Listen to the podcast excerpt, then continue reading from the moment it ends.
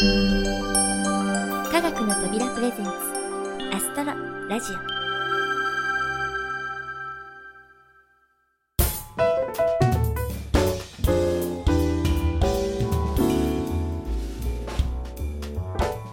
皆さんこんにちは。土屋ゆ子です。相変わらず寒い日が続いています。インフルエンザのピークがどうやら2月に来そうとのことですが皆さんは大丈夫ですか？これから3月の期末に向けて忙しくなる方も多いと思います。とにかく体調を崩さぬようご自愛くださいね。さて少し前に科学の扉の新年会が行われたので参加してきました。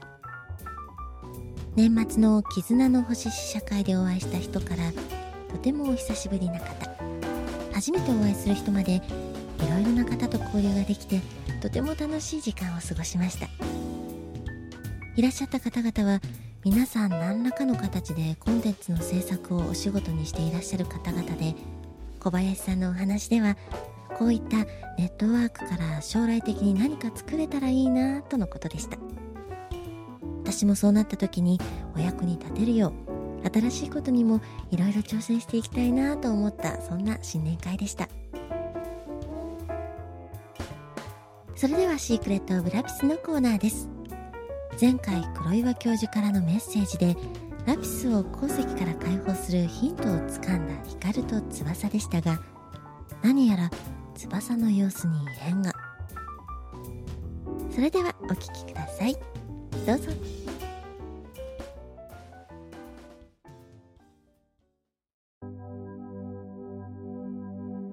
この世の中で科学的に説明できることなどほんのわずかだ。ましてや地球の外のことなど我々人類は無知に等しい。要するに宇宙は科学の及ばない謎に満ちている。ということだ。そしてその謎と向き合うのが我々国立特務天文台である。さあ今日も楽しい謎解きを。始めよう。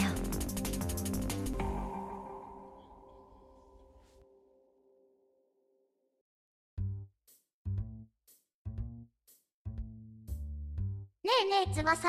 もっといろんなお話ししようよ。ごめんラピス。今日もちょっと忙しいんだ。また明日ね。えー、昨日もそう言ってあんまりお話ししてくれなかったよ。本当にごめんまた今度ね。翼ラピスのこと嫌いになっちゃったの？そそんなことないよ。お願いだからもう少し落ち着くまで我慢して。ねラピス。仕方ないな。ブーブー。ごめんね。おやすみラピス。はあ。やっぱり落ち着くまで無理だよ私の気持ちが。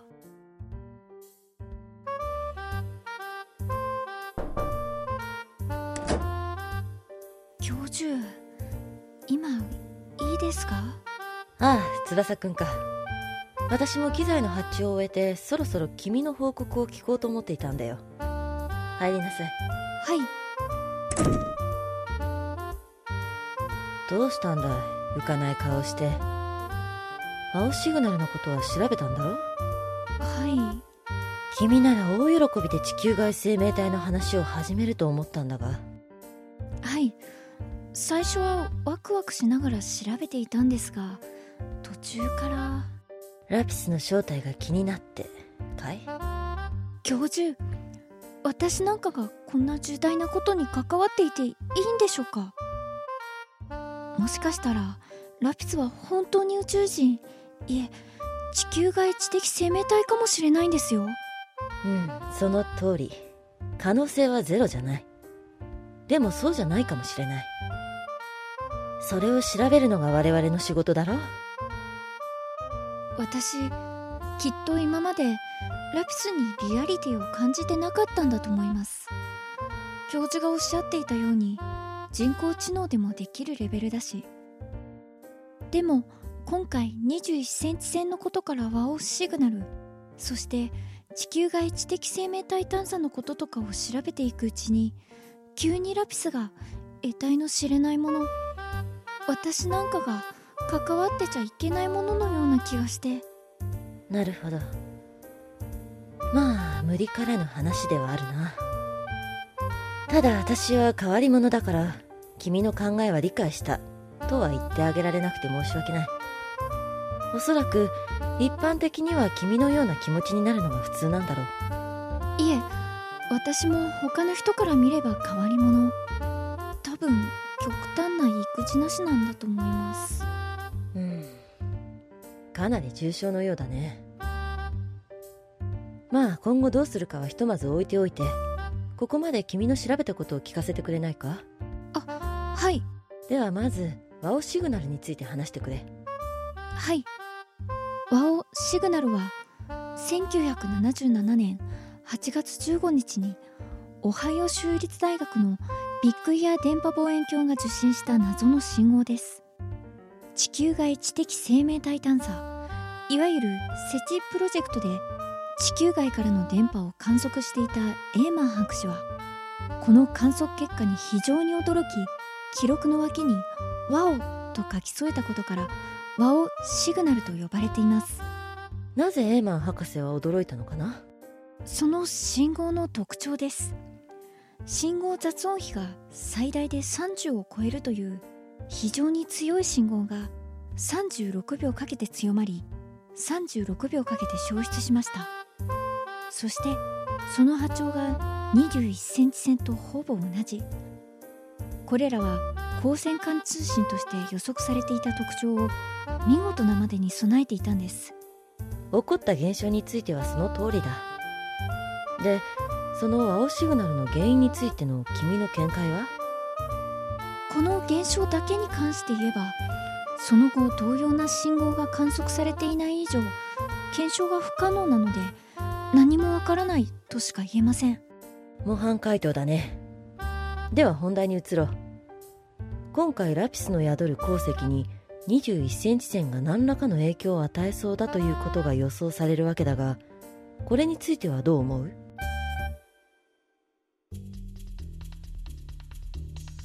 お父さん黒岩教授の残したヒントから見て可能性は高いと思います。でもその結果何が起こるのかはさすがに私の想像の範囲を超えています。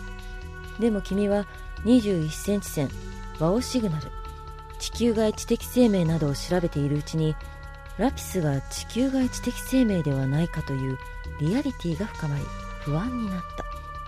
そういうことなんだろはい。その通りです。私なんかの手に負えるようなことではないんじゃないかと。おいラピス聞いてたかい？え？ラピスに接続しているんですか？翼ごめんね。ラピスのせいで。すまない。このところラピスとのコミュニケーション時間が極端に減っていたのでね。まあそういうことじゃないかと思ってラピスにも聞いてもらっていたんだ。それじゃあ今の会話は全部ラピスあなたが悪いわけじゃないのよ。私が弱虫なだけなの。そんなことないよ。翼ラピス君は今自由になれなくて困っているよね。そうだよ。世界には私と翼くんより優秀な科学者は大勢いる。そういった人たちに任せた方が君を早く解放できるかもしれないよ。よかったらそうしようか。嫌だ嫌だ。ラピスは光と翼がいいの。ラピス？どうしてだい？早くそこを出たいだろ？ラピスが見たり聞いたり喋れたりできるようになったのは光と翼のおかげなの。だから最後まで一緒がいいの。どうかな翼くん。ラピスはこう言っているが。でも私なんかじゃ。お願い翼。光と一緒にラピスを助けて。翼くん。今見えない壁の向こうから誰かが私たちに助けを求めているそして私たちは助ける能力を持っているんだ。その能力を行使するのに何の躊躇がいるんだい？どこの誰かだなんて関係ないと思わないか？そうですね。確かにそうです。私自分のことばかり考えていてラピスのことを考えてあげられなかった。ラピスごめんね。ラピスがどこの誰だろうと私たちもう友達だもんね。そうだよ、お友達だよ。だから見捨てないで。見捨てないよ。絶対そこから出してあげるからね。翼くん君の持っている能力は非凡だ。さっきはああ言ったが世界中のどの研究機関であってもこのペースでの解析は不可能だったろ。うそれを忘れないでくれるかい？はいご心配かけてすみませんでしたわーい、わーい。まだ一緒にいられるんだね。嬉しいよ。ラピスはしゃぎすぎでへへ。よしこの件は解決だなじゃあ機材の準備ができるまで少し時間がかかりそうなことだし次はハエ退治と行こうかハエ？ハエなんて見かけませんよいるだろ？ラピスと鉱石にたかるうるさいハエが。ね。なるほど。何？何？面白いこと？面白いことになりそうだな。ラピスも協力してくれるね。もちろんだよ。楽しみ楽しみ。でもどうやって退治するんですか？あんまり危険なことにラピスを巻き込むのはちょっと何？危険はないさ。首謀者も大体当たりはついているしね。そうなんですか？それは。おっとこの先は外で話そうか。えー、また温泉ですか？お風呂に行くと教授のナイスバディを見せつけられてへこむんですよね。ヒカルのナイスバディ、見たい見たい。ラピスはダメ。だってスマホをお風呂に持ち込んだら盗撮と間違えられちゃうもん。よし行こうか。これでうるさいハエどもを一網打尽だ。はい。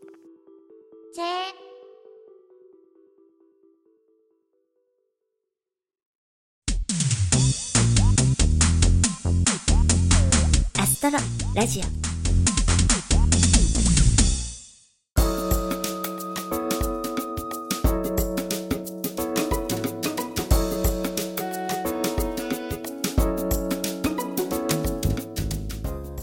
シークレット・オブ・ラピスいかがでしたか？翼もなんとか自信を取り戻したようでこれで一安心ですね。次回からはいよいよ謎の敵と向かい合うと光が宣言。物語も佳境へ向けて進んでいきます。ということで次回もお楽しみに。それではインフォメーションのコーナーです。お正月気分がまだまだ抜けきらない1月11日。日没後に金星と水星がとっても近くに並んで輝いていたことが SNS などで話題になりました。この美しいランデブーは前後数日にわたって見ることができたのでご覧になった方も多いのではないでしょうか。星座を形作る構成と違い太陽系のさまざまな天体たちは大きくその位置を変えます。1月の金星と水星のように2つの天体がとても近くに見えたり時には3つの天体が絡んだりして私たちの目を楽しませてくれます。というわけで今回は太陽系の天体に注目したいと思います。では2月に天体の接近があるかどうか調べてみるとありました。2月21日の夕方西の空で月齢2の細い月と金星がとても近くに見えるようです。新月前後の細い月と金星が接近するのはそう珍しくないのですが今回はなんとこれに火星が加わって3つの天体の共演が見られるとのこと。これは楽しみですね。日没直後のまだ夕焼けの赤みが残る空にひときわキラキラと輝く金星。深みを帯びた色の美しさで自己主張する火星。そして糸のように細く繊細な姿を見せる月。想像するだけでワクワクするほどの美しさを見せてくれそうです。では他の惑星は？と目を向けると2月7日木星が小を迎えます。小というのは地球の外側にある惑星が太陽から見てちょうど地球の反対側に位置する状態でいわば満月のようなもの。つまり太陽の光が当たる面積が最大になるので当然明るさも最大になります。木星をはじめとする地球の外側を回る大惑星は位置関係的に満ち欠けがはっきりわかるほどではないのですがこの小の時期の明るさはやはり格別。マイナス2.9等級と最も暗い時期に比べて1.3等級も明るいんです。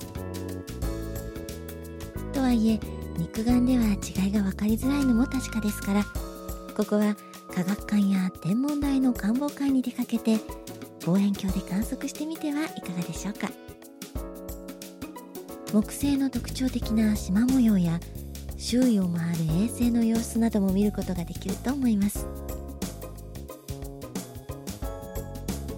さて最後に注目するのは水星です。先ほどお話ししたのは水星と書く水星ですがこちらはほうき星の水星です。1月に4等級と暗めのところなら肉眼で見えるほどまでになったのがラブジョイ彗星です。ちなみに昨年アイソン彗星が騒がれた頃にも同じラブジョイ彗星という名前の彗星が見られましたがこちらはまた別の天体なんだそうです。現在明るさのピークは過ぎてしまいましたがそれでも2月中は5から6等級で宵の北西の空ペルセウス座とアンドロメダ座の間をカシオペア座に向かって日々移動して見えるとのこと。かなり条件のいいところでないと観測が難しい明るさですが望遠鏡や双眼鏡を使えば話は別です。少し郊外の暗いところに行けばまだまだ観測の機会は十分あるようですよ。し直接望遠鏡で覗くよりもおすすめは写真撮影です。水星は肉眼ではぼーっとした淡い光にしか見えませんが写真に写るとその淡い光の周囲が美しいエメラルドグリーンに包まれているように映ります。うまく撮影して画像処理をすれば水星の特徴である「尾」も描き出されるんです「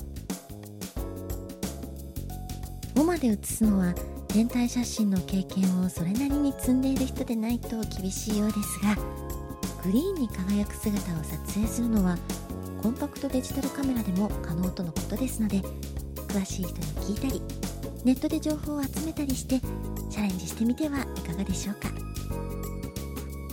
ただし真冬のこの時期は山間部は積雪や路面凍結がありますのでできればその心配がない場所を選んでお出かけくださいね。天球上でさまざまな動きを見せる太陽系の天体たち。それは星空という料理に散りばめられたスパイスのようなものかもしれません。この2月はいつもよりちょっとスパイシーな星空が見られそうですよ。いろいろお話ししてきましたがそろそろお別れのお時間になってしまいました。この番組は制作コムビルド脚本アルファボル協力アイスタイルプロジェクト株式会社スタジオディーン BGM 配布サイトハートレコード音楽制作集団ディープフィールドそして企画制作科学の扉でお送りいたしました。それではまた次回をお楽しみに。お相手は私土屋ゆ子でした。